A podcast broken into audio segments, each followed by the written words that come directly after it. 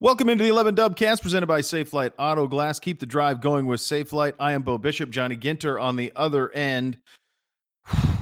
I have, I don't know if I've ever started a uh, uh, one of these with a line from Dumb and Dumber, but it's what what jumps into my head.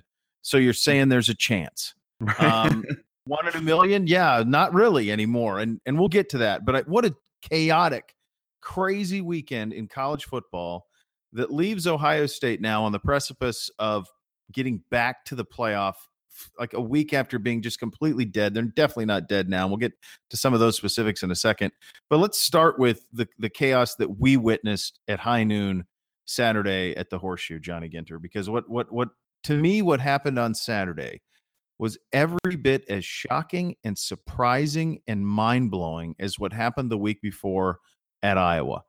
It wasn't that Ohio State beat Michigan State, certainly not. It wasn't that Ohio State lost to Iowa. No, you could wrap your head around that. It was that they got smoked by Iowa. And then it was that they smoked Michigan State.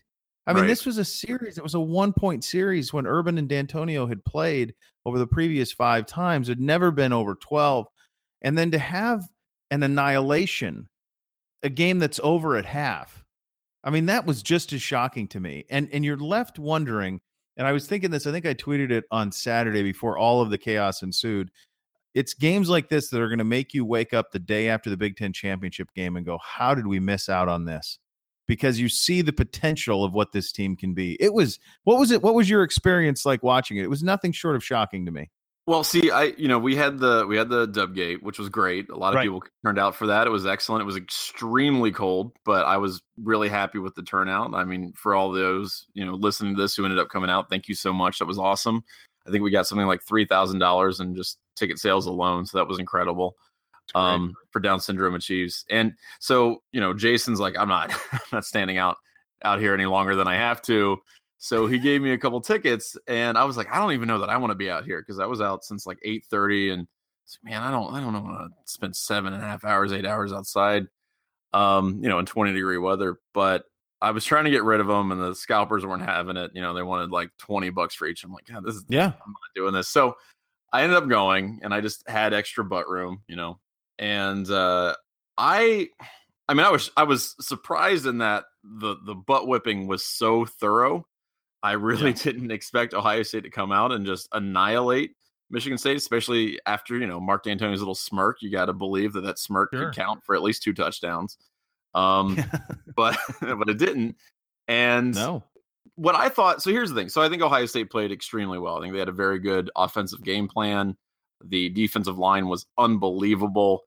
Uh, there are a lot of really good positives to take from that. I will say though that I was kind of shocked on the Michigan State side that their offense seemed to be completely uninterested and trying to exploit some of the things that Iowa did because they did a lot yeah. of they did a lot of dumb stuff offensively and I'm like yeah it's right there for you you're missing some you had two guys two linebackers who were out at the beginning of the game you should be taking advantage of this and it felt like they never even really tried so that's kind of my take on it I, I don't know really what kind game. of read to pick up from it but yeah no it was uh, I, you, you speak about the tickets and the ticket brokers I ate mine I tried to give them away to family and friends and everything, and I never do this, but I listed them on the Ohio State Ticket Exchange for face value, which I think was like $190 a ticket on of course. I mean, the price of it is the big reason they were empties. But so that right. was, I think that was on Sunday.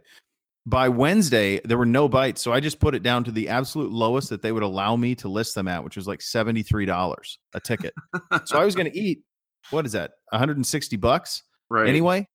And um, no what am i talking about? 100 200 bucks a ticket basic or you know combined. I ate all of it. Nobody bought them at 73 bucks and i have really good seats and nobody bought them they yeah. went they went unused i mean i ate 380 dollars or whatever the heck it was whatever yeah, the price completely was. unsurprising it was shocking it was shocking like I've never, I never have never seen that that there just wasn't an interest, and it, it had to be because of Iowa.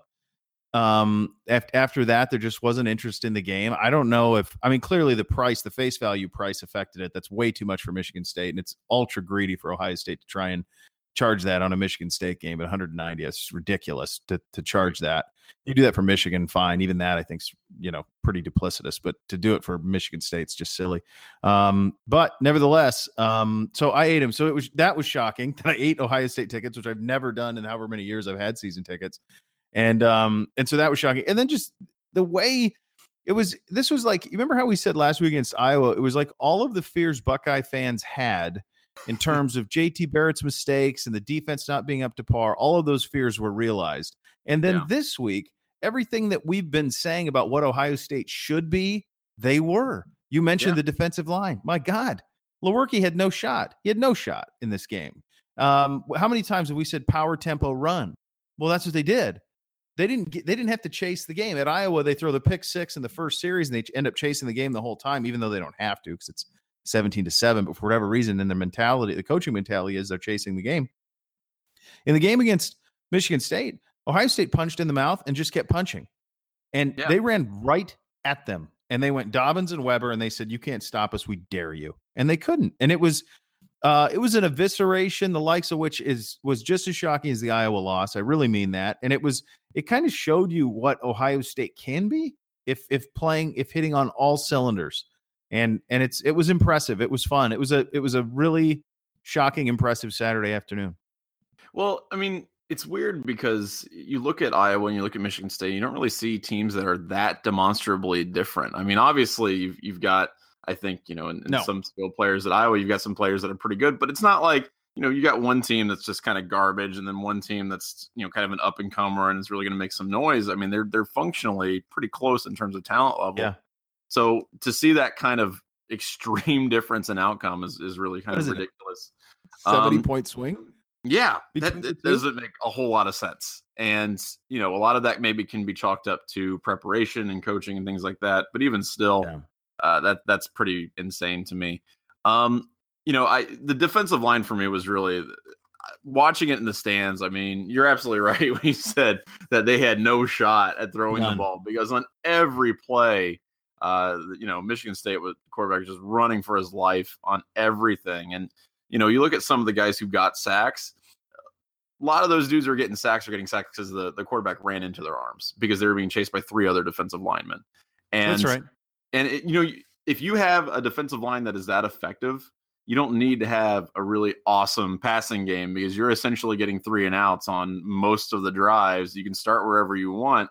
And to your point about the running game for Ohio State, what I thought was really impressive was watching Mike Weber burn dudes, which is not something I thought was possible, right. but apparently he can outrun an entire defensive secondary. So that's fun to yeah. see. That's nice to know that that's that's something he's capable so it was it was pretty great all around. No, it was. It was um and if you know whether they get to the playoff or not is you know it, it on a couple of occasions at home at least you've seen this team at its best.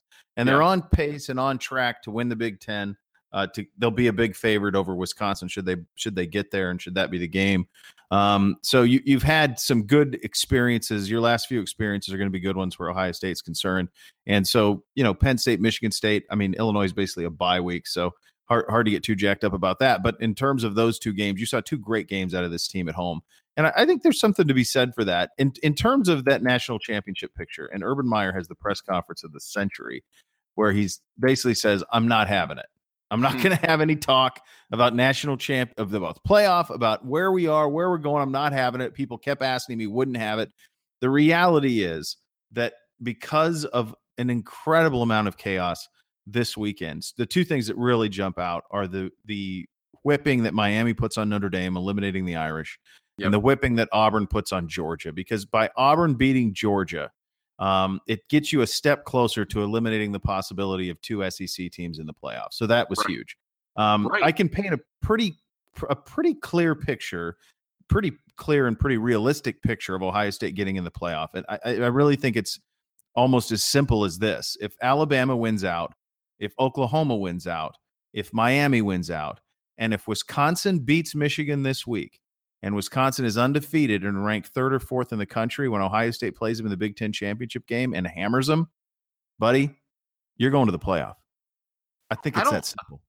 I agree with that. I don't even know that they have to hammer them. I think honestly, like if Ohio State comes out and, and beats you know Wisconsin the Big Ten championship and they they went out. I don't even know that necessarily has to be that great. I just think if you've got essentially what at that point would be an undefeated Wisconsin team, um, right, and then Ohio State. I mean, that's that to me, I think would be enough for the the playoff committee to look at that and go, you know what, we're looking for bucks, we're looking for viewers.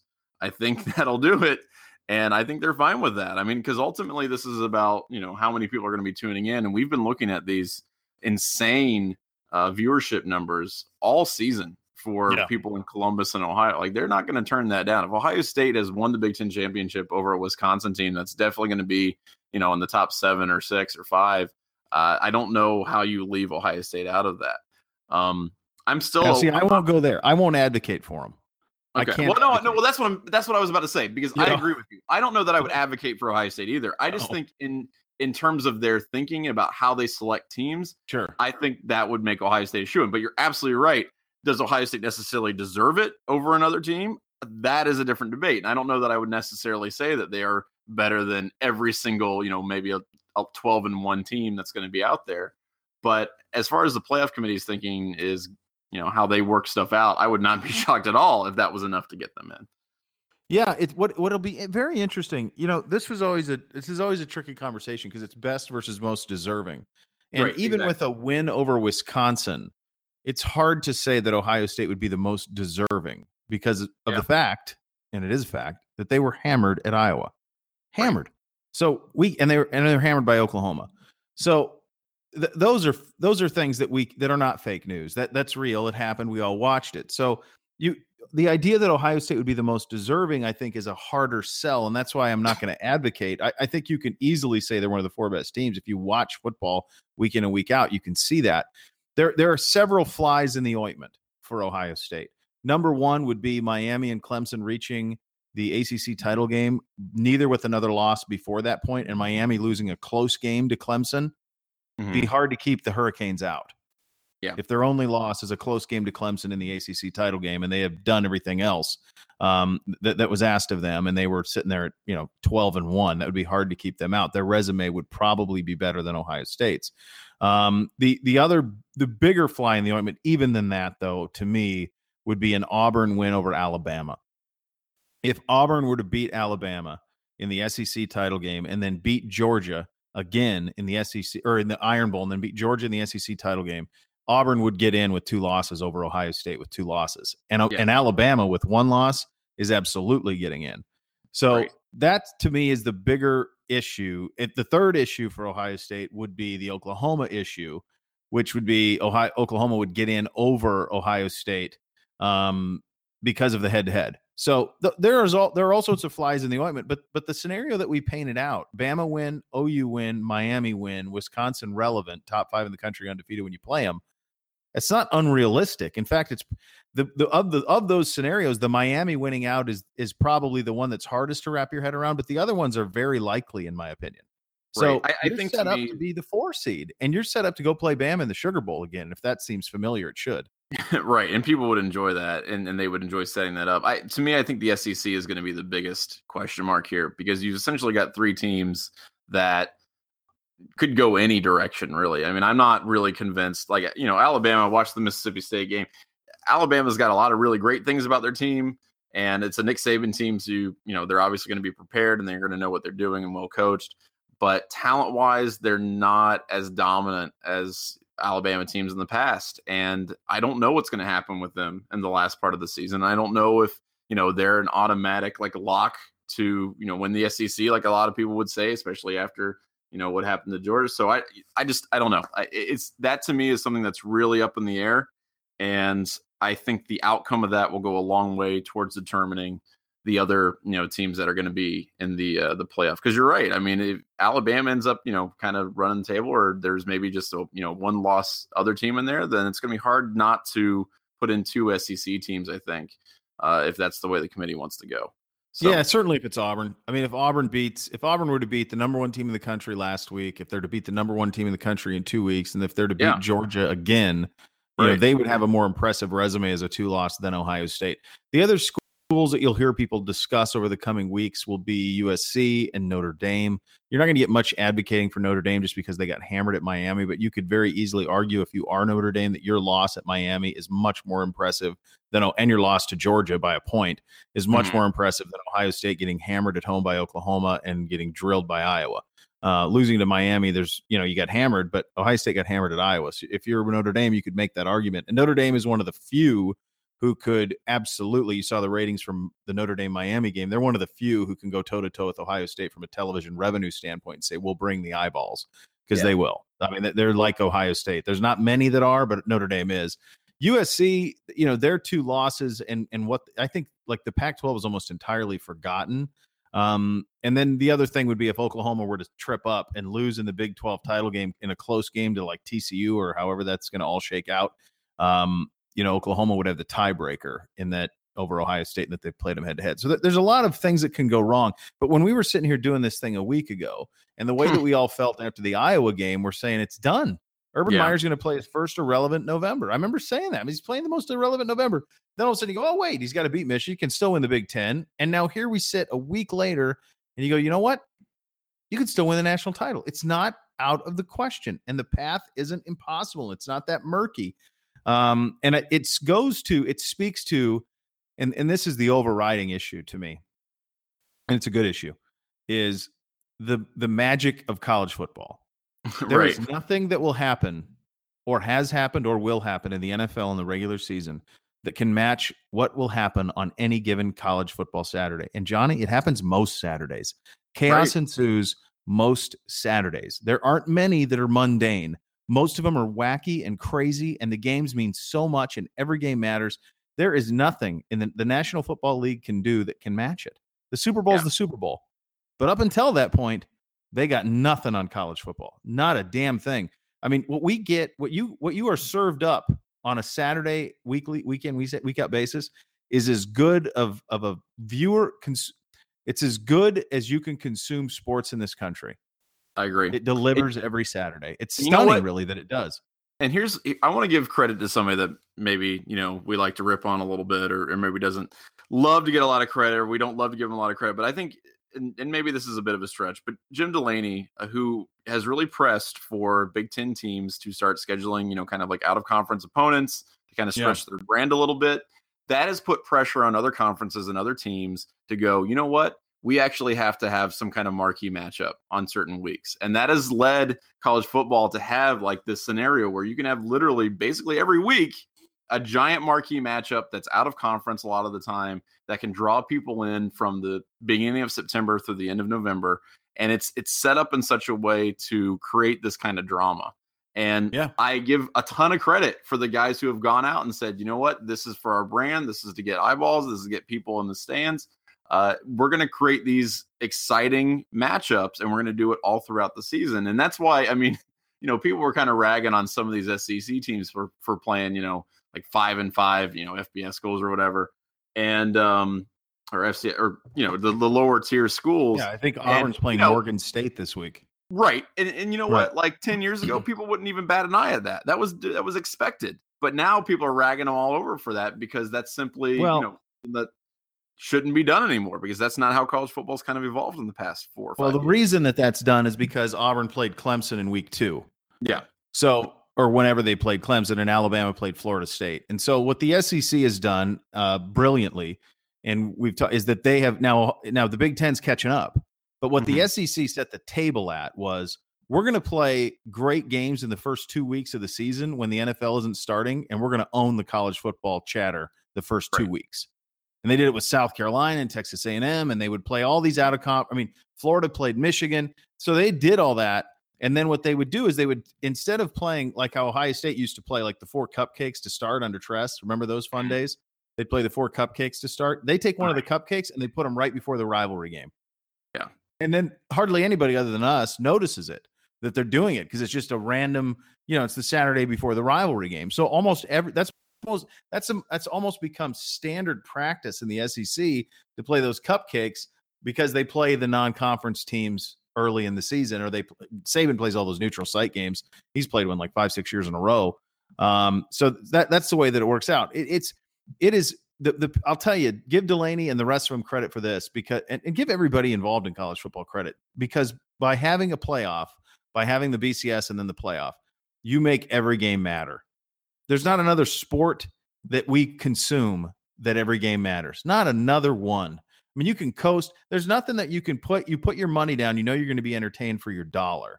Doesn't happen in the NBA. Doesn't happen in Major League Baseball. Not not not game in game out. Certainly doesn't happen in the NFL. Game in game out. I mean, we right. live in the same state as the Bengals and the Browns, and look at the product. uh, there's no there's no thrill to any of it. And in the meantime, college football, because you care about what everybody else is doing, because it does affect you. When you think about how that Saturday night last Saturday played out after we have the big win in the afternoon, the way it played out in the evening, it affected us. And so you're glued to it. And you're watching Notre Dame get smoked, and you're watching Alabama almost lose, and you watched Auburn smoke Georgia. You watched Oklahoma handle its business. That's a beautiful thing, and it's rare. And it's um, to me, that's why college football is is the best sports it is the best sports experience for the consumer, and it's. I don't even think second place is close on a week in week out basis. Um, speaking of good things for the consumer, there's a clear choice in auto glass repair, folks, and we are. I got to tell you, we're so proud to have them as the title sponsor of this fine program, the Dubcast. They've been with us all season. We're very grateful for it. Safelite Auto Glass, Columbus based, the best in the business, and they've become that for very simply a very good reason that nobody does it better than them. They're as good as it gets at replacing and repairing auto glass. Here's how it works you're on a road trip, you go to get the groceries, picking the kids up from school, whatever you're doing, you get a chip in your windshield. First of all, it's dangerous to drive that way. Second of all, if it is a chip, it can grow into crack and something worse. So immediately you want to call Safelite. They're either going to repair it or replace it completely at your convenience. And I mean this. They come to your house on your time when you want them to, and they fix it. it takes a little more than an hour. They're in, they're out, they're done. You got a new windshield. It's fantastic. I've had the Safelite experience myself. I can't recommend it highly enough. Keep the drive going with Safelite. It is our pleasure to be joined by one of uh, one of our favorite players to ever wear the scarlet gray, one of the best as well. Uh, War 47, Chic wore it before him. He was pretty good. So was AJ Hawk. He joins us now on the program.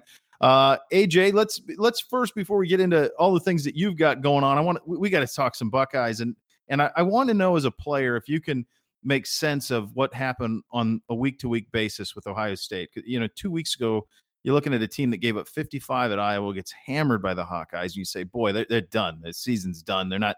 They're not. They don't deserve to do anything." Then a week later, they hammer Dino, and Dino doesn't get hammered, and, and they hammered him at home. Uh, as you're watching that, what what do you see? How how does that happen on a week in week out basis?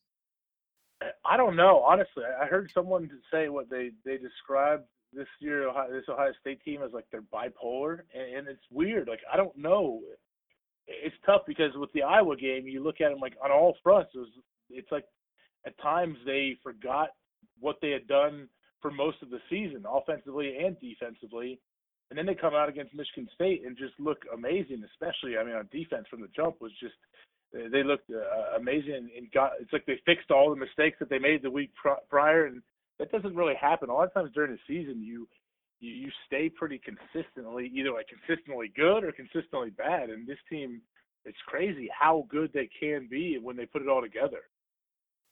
Yeah, one of the things that I was kind of noticing, and, and I'm glad you're you're on to kind of talk to us about it, was the linebacker play in general. And then you start last weekend, you know, having you know some most important defensive players out for the game.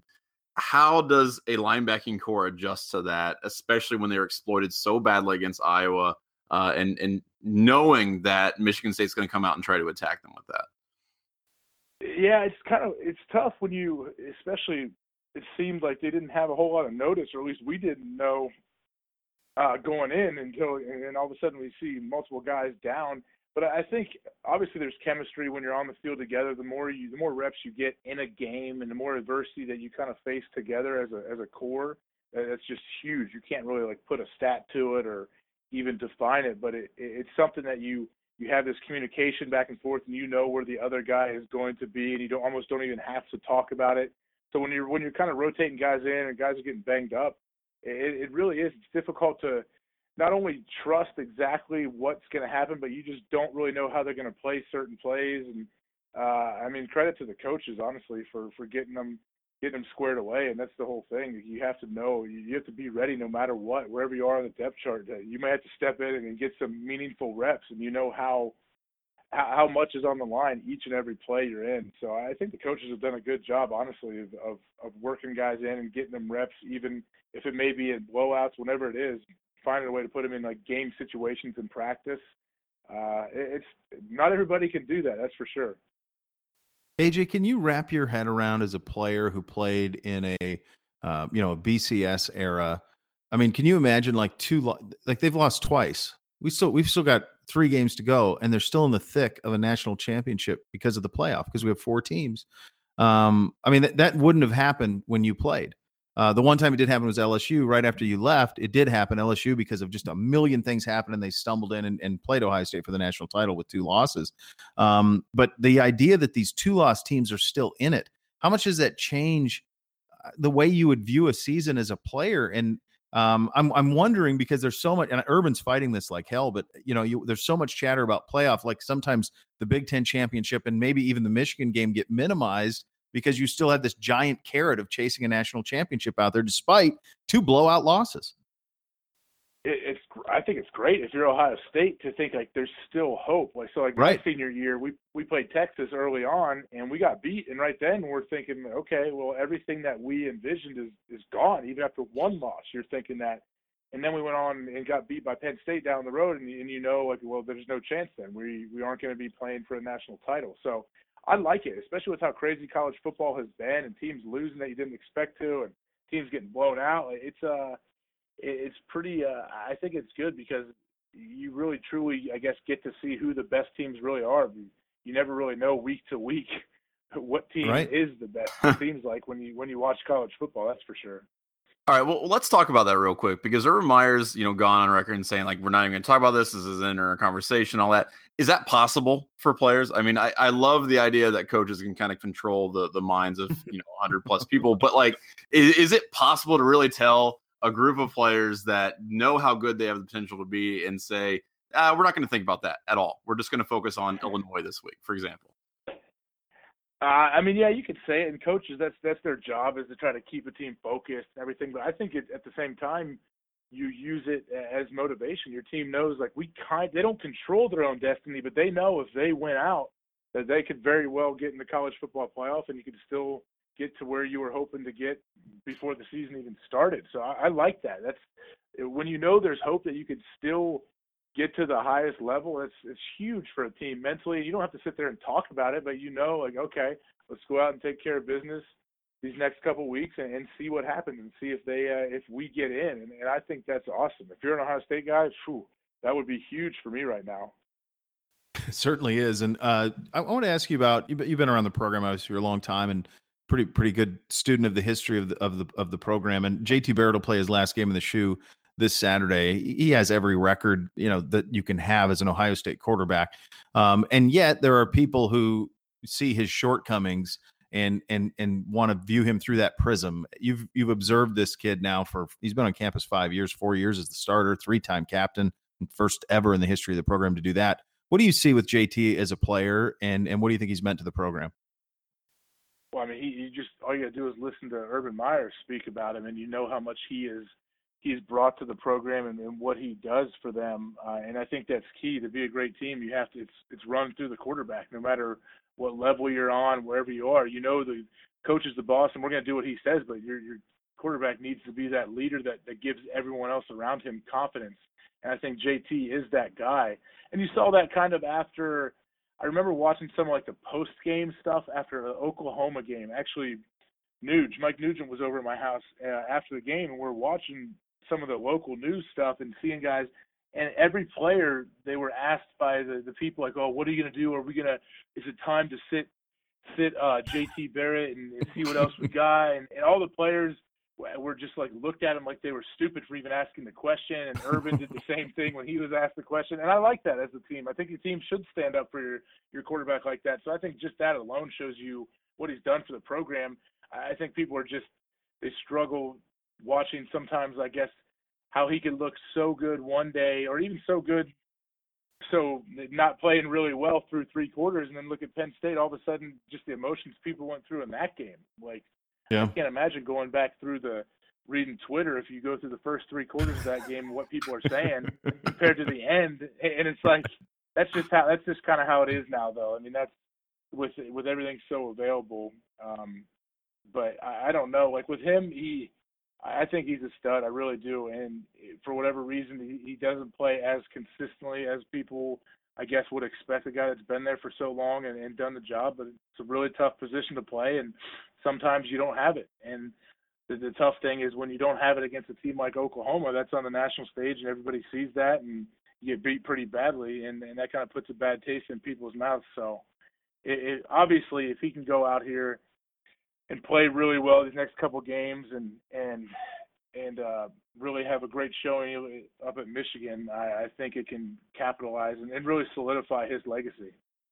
Yeah, I, I think that's interesting how that kind of plays out because a lot of people, it feels like as far as his legacy goes, it changes week to week for some people, and it's not like they have the, they're completely incapable of using viewing his his career as a whole. And I guess that makes sense. I mean, when you're you know when college football is such a week to week kind of thing, and everybody's what have you done for me lately, uh, that'll happen. But I guess one of the things I want to ask you about, and I say this because we've talked to people uh, and players who are around, you know, around the same time where I was, because we were at Ohio State at the same time. But you know, the difference is that you know you're an elite football player, and I'm picking my nose at outer end, so that's slightly different. Um, but the question that I had, and when I was thinking about, was you know how much has that changed? How much has the pressure changed in terms of, you know, how you're observed by the fan base and by the media uh, because of things like social media?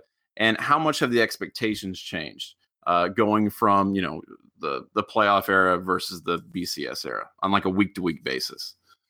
Yeah, it really is. It's week to week how people view your legacy and everything. And I think now just players are more aware of it, I guess, because they – they can't really hide from it even if they wanted to. It's all around them. They all have phones. They're all kind of dialed into everything going on. And and luckily, I think when I was there, uh, I was super naive to to how big of a deal it was to be playing at Ohio State and like how each snap affected so many people within, within the program and the school and everything about it. And I think it's great. Like I came back to a, I remember coming back to a game during a bye week years ago and watching watching it. It was a night game, and it just looked like it was just such a big deal. And I felt so nervous for the guys on the field. and I remember just thinking, like, man, I'm so happy I didn't know, I didn't realize why I was there. Like I was just out there having fun with my buddies, and we just enjoyed it and had fun on the field and, and loved it, and really didn't understand, I guess, the magnitude of what each snap meant. And I, I think now you're just kind of aware of it. You can't hide from that, and you can't really be naive, I guess, like I was when I was there.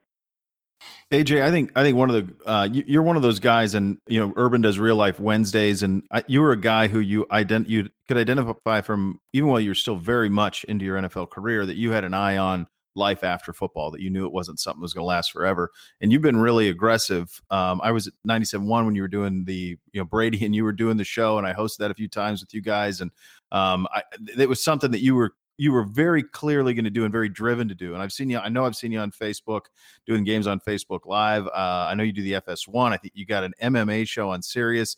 You're doing a podcast with Barstool. Um, this is very clearly your passion. What what is it that that made you identify media and and talk radio for to to maybe a greater extent as as kind of the place where you wanted to end up? Uh, well, I mean, I guess the first couple years when I was in the league, I, I I always I never took it for granted. I always knew that I'd have to have something that I was passionate about that I cared about when I was done because I knew it, uh, all it took for was one play or I'd fall down the steps at home and I could be done and you wouldn't be playing football anymore. So I was always aware of that. A lot of times when players in the league are are, are living it, they they almost don't want to think about what it's like. They feel like they're going to jinx themselves. I think if they figure trying to plan for the future, uh, and then probably four, three or four years in, I, I real I thought, ah, may, I think I'd like to possibly call games and get into like broadcasting. And then I went to the broadcasting boot camp that the NFL, excuse me, the NFL puts on, and that kind of solidified that yeah, this is what I want to do. And I always want to I want to call games. I've been calling games for FS1 and then did some Facebook games as well this year. And I love being there, being at the games, up in the booth, trying to dissect what's going on and figure it out being around like the the atmosphere. And then the cool thing now is there's so many different platforms that you can mm. you can get on, and that's why I, I watch football and I watch fighting, and I get to talk about them both. I get to go on Sirius XM and do a do a show on MMA stuff, which I never thought I would get to do, but I just you, you kind of have to find a way to, to be aggressive. And I started doing a lot more probably my last three years in the league, saying yes to a lot more opportunities and, and really reaching out to different people all over the place and just trying to get reps everywhere you go. And, and that's that's what I'm currently doing always. I want to I enjoy it. I don't know. You have to find something that you care about when you're done, and I, and I really do. Like I said, I watch football and fighting. I get to talk about them both, so it seems like a perfect fit. Do you any competition ah. with the the brother-in-law? I mean, he, he's chasing the not the MMA, but he's chasing the same thing a little bit, right? Oh no, Brady. Brady's arrived. Brady he does big games. He's number two crew with Fox right now. Uh, I know it. No, Brady's actually been like a great like mentor for me, and, and I've got to bounce ideas. All he got in a couple years before me, and Brady's really really good. And we've actually uh, hosted um, shows on Sirius XM together. Some of those NFL shows that are four hours long, and it's just Brady and me on on there talking. So I, I've uh, no no competition with him. He's great. And he has a completely different way that he approaches what he does. He's super, he's a quarterback, you know, so he's type A, is, meticulous, super, and I like to. I'm detailed and prepared and everything, but I think I'm just just a different perspective I come come at it with, and uh, so he's been a huge help for me. Honestly, I was just talking to him tonight uh, about a game I'm doing here in a couple in, in a couple weeks, and just uh, yeah, he's been he's been awesome, man. He's Brady's really really good, and uh, I appreciate everything he's done for me. Yeah, you. It was interesting. You know, you guys. I only I did that show maybe once or twice that you guys did. You know, a few years ago on the fan, and um, I remember. I think I've told, this story before, where Brady would.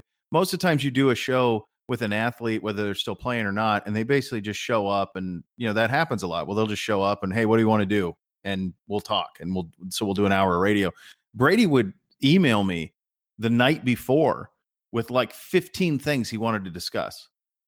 Like no yeah. one had done that. Like he was meticulous and he was like, then if we do this, and I was like, man, the amount of buy-in that he had on it was incredible. And and you were the same, and you guys had a great chemistry together, uh, obviously, and and that that works too. I mean that you guys you guys could have could do something, you know, the two of you that would that would you know on a permanent basis that would be that would be very very a very good listen because you guys obviously have a very good chemistry together, and it's it's cool to see both you guys have the success you're having. Oh, thanks. Yeah, and that's I mean that's something that I was always reaching out to different people in the media over the years, asking them like, what's what can I do? What are a lot of mistakes you've seen athletes make when they try to transition into broadcasting? And all of like from anyone, Jim Rome, Cowherd, any of those guys, they all would tell me like you have to attack it and work at mm-hmm. this like you do football. You can't be it's true when you see a guy go on say a guy goes on TV to do a panel show in the studio or he's calling games, we all can think of different athletes we know that just looked horrendous because you're not just getting yeah. on there and talking football. It's not like, oh, I'm just hanging out with my friends. I, anyone could do right. that. No, that's not what it is. It's tough. Like you have to be prepared. So I I enjoy the prep though. That's the great thing, especially calling games, getting on conference calls with the coaches, picking their brains, learning the teams, learning the schemes, what they do. It's it's very similar to what I did when I was playing. So it's just a different way, and it's the so-called work, but it's not. You know, it's fun. I, I really enjoy it. AJ, last one. I'll get you out of here on this. I know you called a Wyoming game this year. I, I now live in the Cleveland area, and there's Josh Allen's the quarterback. What'd you think of him? You think he's got a future in the league? Yeah, he, I mean, he looks the part. That's for sure. Big, tall guy, like NFL prototype quarterback. He just makes some some ill-advised throws at times, and that was funny for our open in going into that game. Play-by-play guy and myself were talking about how he has all the tools, he has a strong arm, and sometimes his decision making just was not there. And the first play of the game, he just threw a bad interception. It was brutal. Yeah. And it, uh, but then he came on and, and he played. He settled down. He played much better, and he made you. We saw what all the scouts would talk about about this guy. At one time, they're talking about him being the number one overall yeah. pick. So right. you could see flashes of that throughout the game, and he actually he brought him back at the end of the game and threw a game-winning touchdown and all of that. So I I think he's he's really really good. It might just he probably just like every quarterback he needs the right fit, the right scheme, the right coach with people around him that can really put him in position to make plays, and, and he could be really really great. In other words, not in Cleveland. I knows, said that, man. I don't, what are they gonna? What do you do in Cleveland? I was with Hue Jackson. Hue Jackson was in Cincinnati the one year I was in the Bengals. Man, I don't know. Hue's a great coach. He really yes. is and I just yeah. don't know what you could do. AJ, at some point, don't you have to actually draft talent? Like at some point, like quit Doesn't trying to be like cutesy. They do though. it seems like they're like finding they're like stockpiling draft picks. They're drafting guys. I mean, Right. Myles Garrett, if he can stay healthy, looks like is a great pick. But what He looks good. I just don't. It's it's so weird. just There's so many like- years of just build up, like uh, I don't Right. know, losing that it's just so hard to turn that around. I think so. And then I think sometimes, you know, like the the whole idea of just acquiring pick after like all these a thousand picks, like at some point, you know, like if Deshaun Watson falls in your lap and you already have Myles Garrett, maybe just take Deshaun Watson. Like maybe you don't have to overthink it and, and get an extra pick to take a tight end and Jabril Peppers. Like maybe just take Deshaun Watson when he's sitting there. I think I think sometimes they just try too hard to be the smartest person in the room and and which is crazy for that organization to to act like it's the smartest person in the room on anything because it's you're right though it's culture too i mean it's a it's just it's a bad deal man and they're a long ways away Sabermetrics, man. Saber Sabermetrics, right? Isn't that their thing now? they, you know they got the guy from moneyball who's watching over their picks and their assets so i guess they got that going we- for them we which saw- is nice. We saw what happened with the uh what was it, the Garoppolo debacle and all this other stuff. Yeah. Like that's there's one I don't think Hue Jackson's a huge fan of of sabermetrics No. and all of all this math equation. He is a great talent evaluator. I'm guessing they're butting heads a bit. yeah that's probably why the aj mccarron thing almost happened and then didn't you know i mean i'm sure hue went to Yeah. the ownership and said go get me a quarterback i mean i like deshaun but he's 21 like he just shouldn't be thrown to the fire and he said go get aj mccarron and they, they you know they botched that but it's been rough my friend appreciate your candor as always buddy and uh and continued success in your career and, and thanks for spending some time with us here on a on a tuesday night Hey, no problem. Thanks for having me. we want to be sure to remind you to visit 11 Warriors Dry Goods for shirts, hats, stickers. I believe there's some alcoholic uh, holders for alcohol that are coming. Although it wouldn't have to be alcohol. I guess you could hold juice in them or water or iced tea, but I will hold bourbon in them. Uh, go to drygoods.11warriors.com. Are those on yet? I don't think they're out yet. They, you know what? I I keep They're incoming, I think. yes, they've been they've been teased. I know that. I know it. Yeah. Um, but you know they're they're they're they're nice. They're really nice, and once they get in there, I think they would be really great gifts in this holiday season. So they would. and it is the season of giving so we Yeah. encourage you to give with with the dry goods um all right buddy it's senior day and uh you know you can't sit here and talk about uh i'm, I'm not going to talk about illinois i mean. I, I don't know what happened to illinois.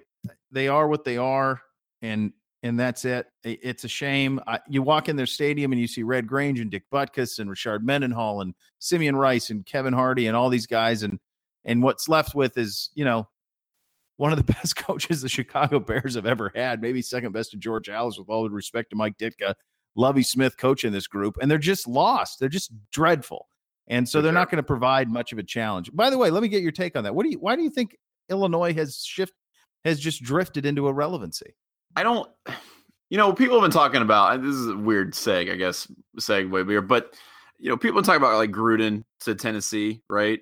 And I don't even know what, honestly, at this point, what bona fides he has in terms of college football, frankly. But I think a lot of people get enamored with the name. They get, you know, they, they think that because you're an NFL coach and you can be successful as an NFL coach, you can be successful at the college level. It has nothing to do with your ability to actually figure out the X's and O's and game plan and all that stuff. You got to recruit.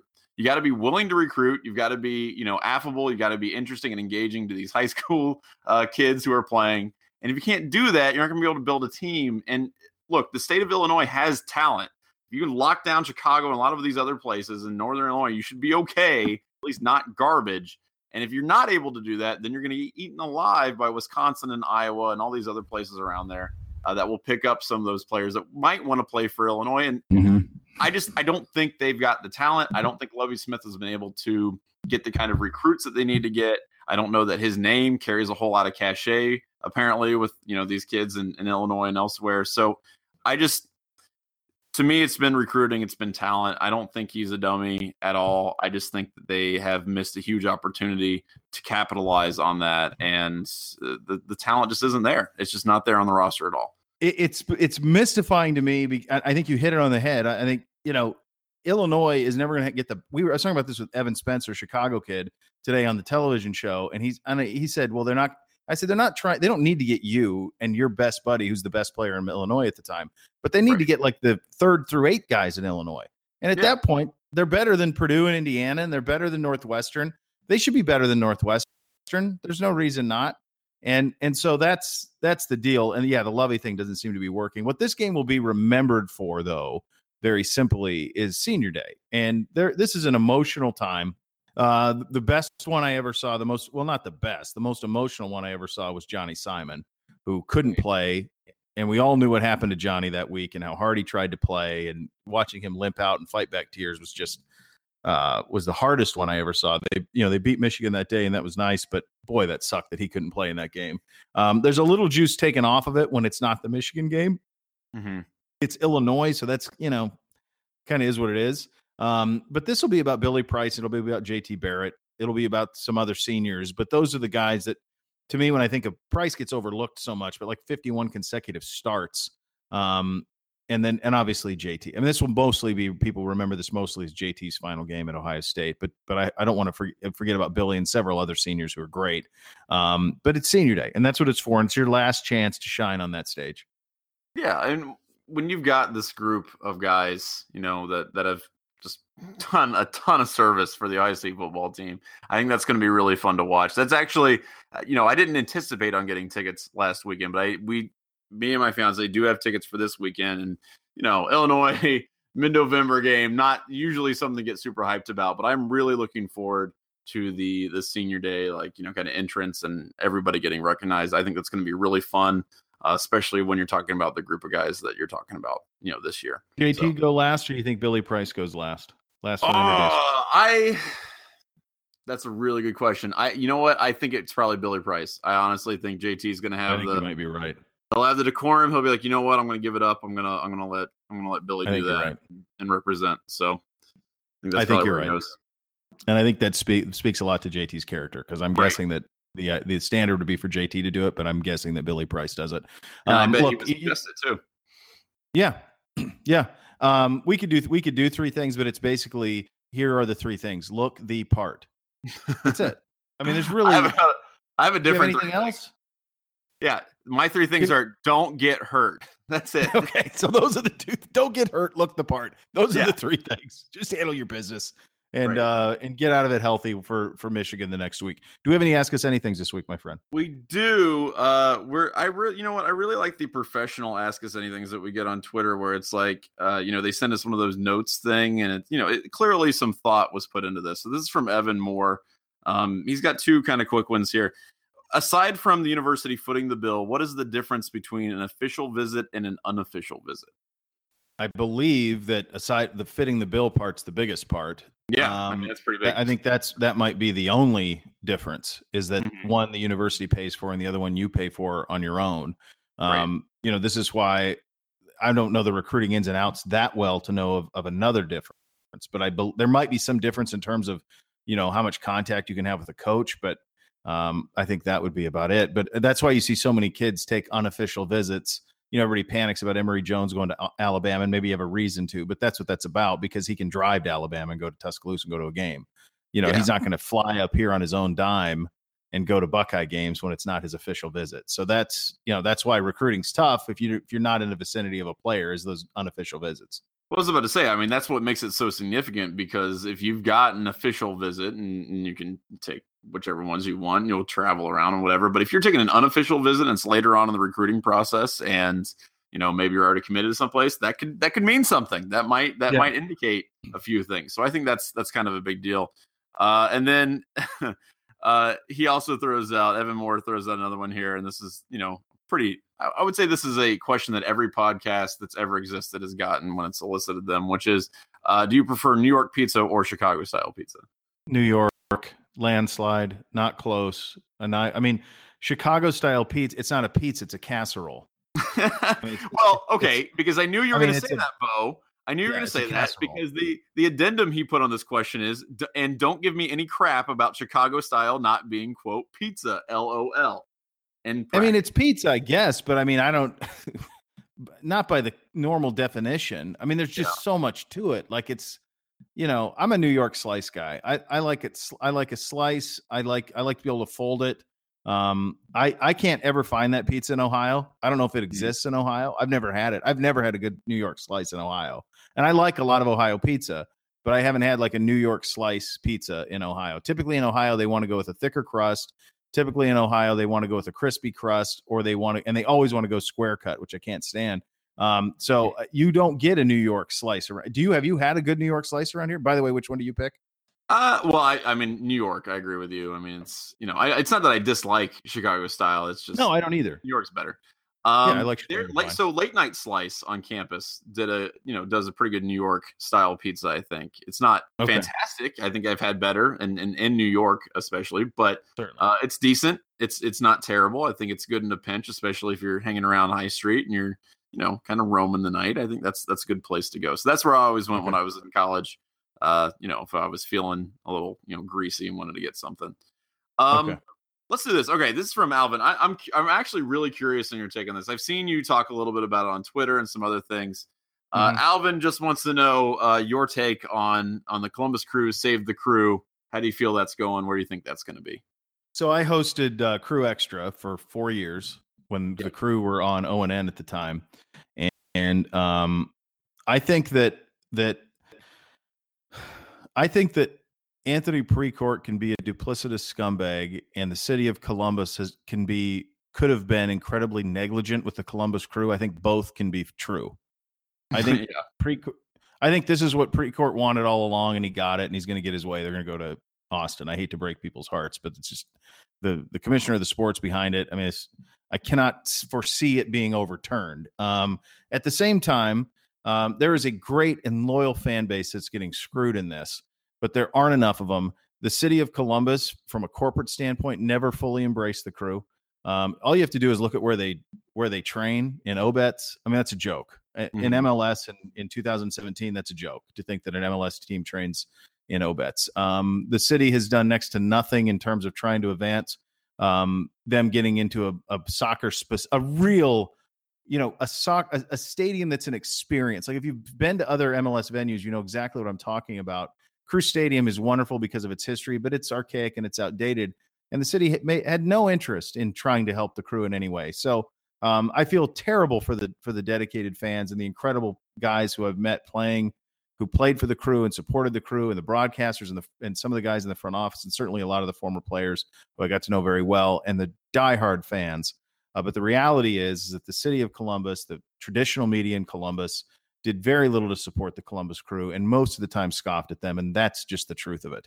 Um, yeah. They would, they treated the, the crew as uh, redheaded stepchildren.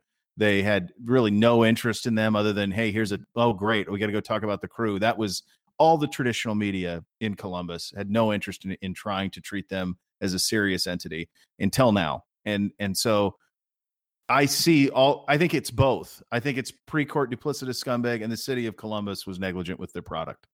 Yeah, well, I mean, we've talked about this a little bit before, and to your last point, I really agree with that because I, I, I don't know. You know, you've got Andrew Ginther out here and talking about how they're going to talk to city leadership and they're going to talk to mm-hmm. business leaders and all this stuff, and that would have been really nice had they been doing that on a consistent basis for the last fifteen years. Of course. So. Uh, I mean, the Hunts made no secret they were trying to sell the franchise for years. Right. right. Clark Hunt was trying to sell it for years. Exactly. So I guess what I'm saying is, is that I'm, I'm with you. I think eventually this does get done, but not until the political leadership of Columbus has kind of been given their chance to show people how much they really care, quote unquote, about all they, this going down. they got to make a political hand out of it. They got to be able to say like, "Oh, we tried, guys. We tried really hard." That's what I think. Out. I don't they're not going to do anything. They're not. No local money's going to show up no, and, and, let them no. build a stadium downtown, which is what they wanted. And there was all sorts of space downtown where you could do it, and right. they didn't want to give them the money. They don't go. Well, they didn't want to. They didn't want to work with them and give them the space. It's as simple as that. Right. So I, I, think it's it's all over, but the but the screaming. I think people are going to make a big stink about it. I think you know the the city leadership will continue to to pretend like they really care. Uh, but ultimately, I, am with you. I think they move somewhere. Maybe, I mean, if not Austin, they'll probably figure out someplace else. Um, because there's a lot of cities that I think would welcome that. And, and I'll tell you something else, buddy. That that this is a big blow for that city because Columbus has Columbus is used to being told how great it is, and people tell it right. how great it is all the time. The people who live there, outside media who comes in, anybody who visits, Columbus is great. It's great. What a boom town, second best city in the Midwest, so forth, so on when they lose the Columbus Crew, and I do believe they'll lose the Columbus Crew, there will not be another professional sports team that comes into that city. Yeah. Because Major League Baseball is not coming, The NBA is not coming. You already have the NHL and you're not getting the NFL. And you're never going to get another MLS team. Whatever you think of MLS, you're not going to get another one.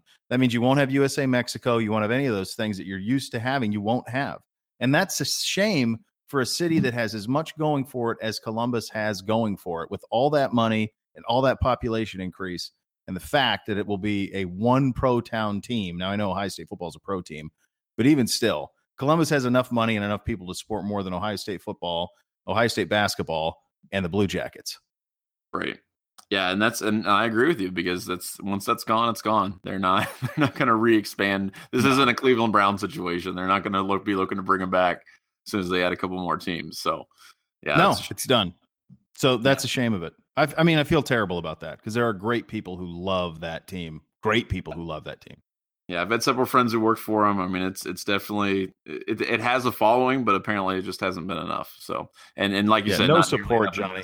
No support. Right, not exactly. Local, not enough investment, no support. support from the city. So. No, no, they were always treated second citizens, second class. I mean, they were never viewed on the same light as uh, the because it wasn't locally owned. The powers of Columbus didn't own the team. It was yeah. always owned by outsiders, and so they were never they were never there. The more this this the arms of the city were never wrapped around the the Columbus crew and said, "You're us. You're with us." It was never it. Not the way they've done with the Blue Jackets. Certainly not the way they do with Ohio State. Um, and they, they, didn't need that, but they needed to have, be given something, and they just weren't. They were ignored for the majority of their time there. Well, that's a shame, and and hopefully, you know, miracle happens, and no, they're still going to move. Yeah. Not, this isn't going to be a feel good sports story. No, this is going to end poor. This is going to end yeah, poorly. Yeah. Uh, all right. So that's Ask Us Anything, guys. Continue to send in questions, dubcast at 11warriors.com or hit us up on Twitter at 11dubcast. All right, buddy. Good talking to you. Next week, we will talk about the game, a little thing called the game. We'll do that oh, next week, my man. I'm excited. I'm really pumped. I'll talk to you then. All right, buddy. Take care.